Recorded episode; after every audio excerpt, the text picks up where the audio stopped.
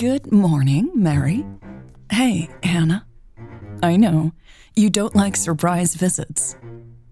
That's not true. I can tell. Your face. I'm sorry. I. No, I love it. I wish all my managers were this honest.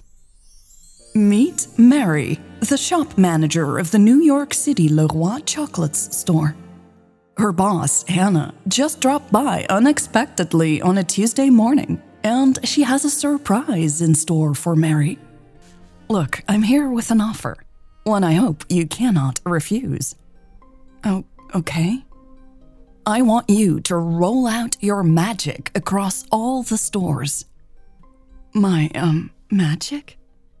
Hannah offers Mary the promotion of a lifetime. But there's a catch. I'd like you to teach Lex how to run the New York City store. I guess it'll be your first challenge on the new job. And challenging it will be, because Lex is nothing like Mary.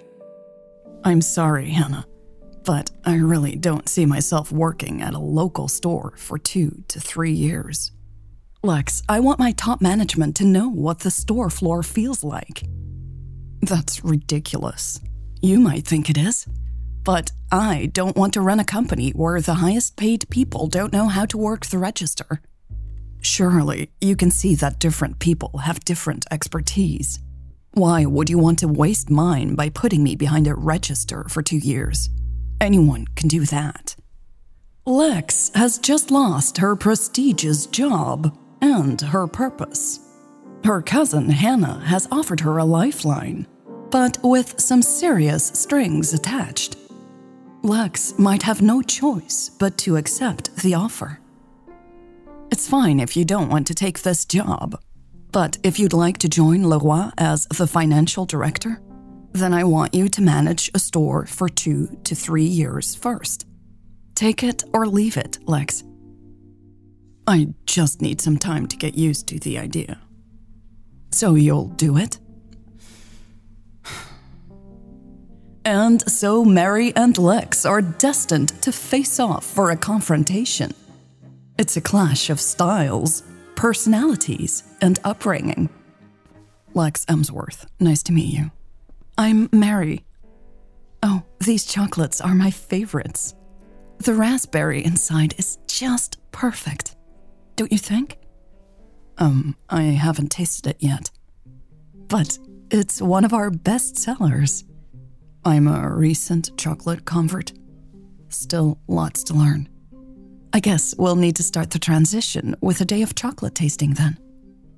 I think I'd rather start with going over the numbers. Like I said before, the two really are nothing alike. But soon enough, angry stares make way for furtive glances. No matter how hard both women try to deny it, sparks begin to fly Will Mary and Lex find a way past their many differences? Or will one of them decide it's better to stay out of each other's business entirely? The Taste of a Smile starts March 19. Find the Lesbian Romantic Podcast wherever you listen to your podcasts. And join me, Mary, and Lex in The Taste of a Smile